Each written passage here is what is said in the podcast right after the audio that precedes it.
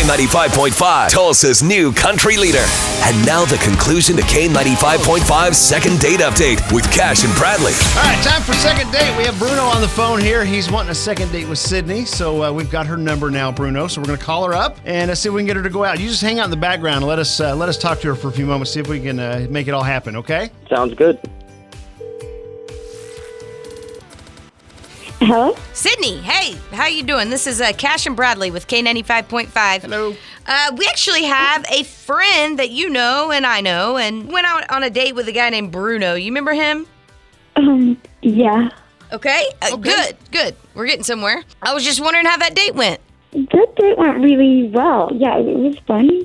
Okay, okay, you guys gonna go out again? I don't I don't think so. Ooh, there's gotta be a reason, girl. Talk to me. Yeah, um I can't believe it.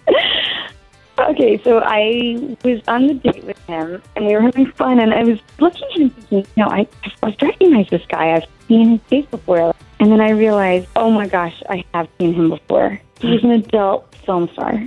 Oh, An adult film star, like Um, yes. Oh. on I Google- have on- okay. I looked him up on the net when I came home, and he's in various movies. I have actually seen him.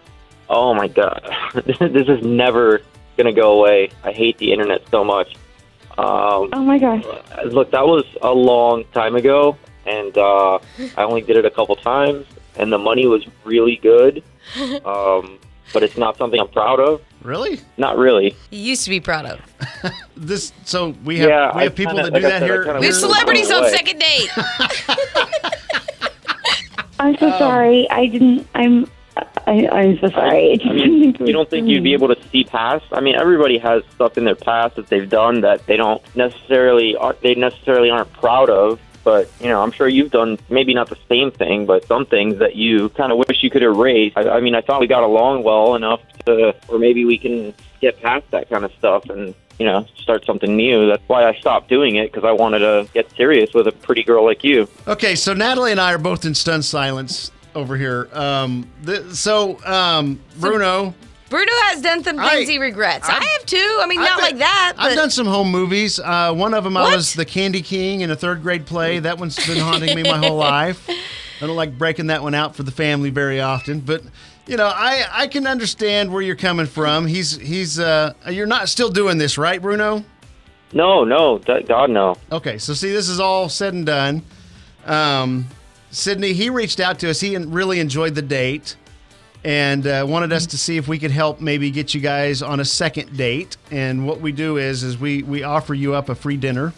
You know, we'll pay uh, for a night out for you guys to go out and see if there is a future here for you. What do you What do you think, Sydney? Is there any chance at all that we could get you two together again?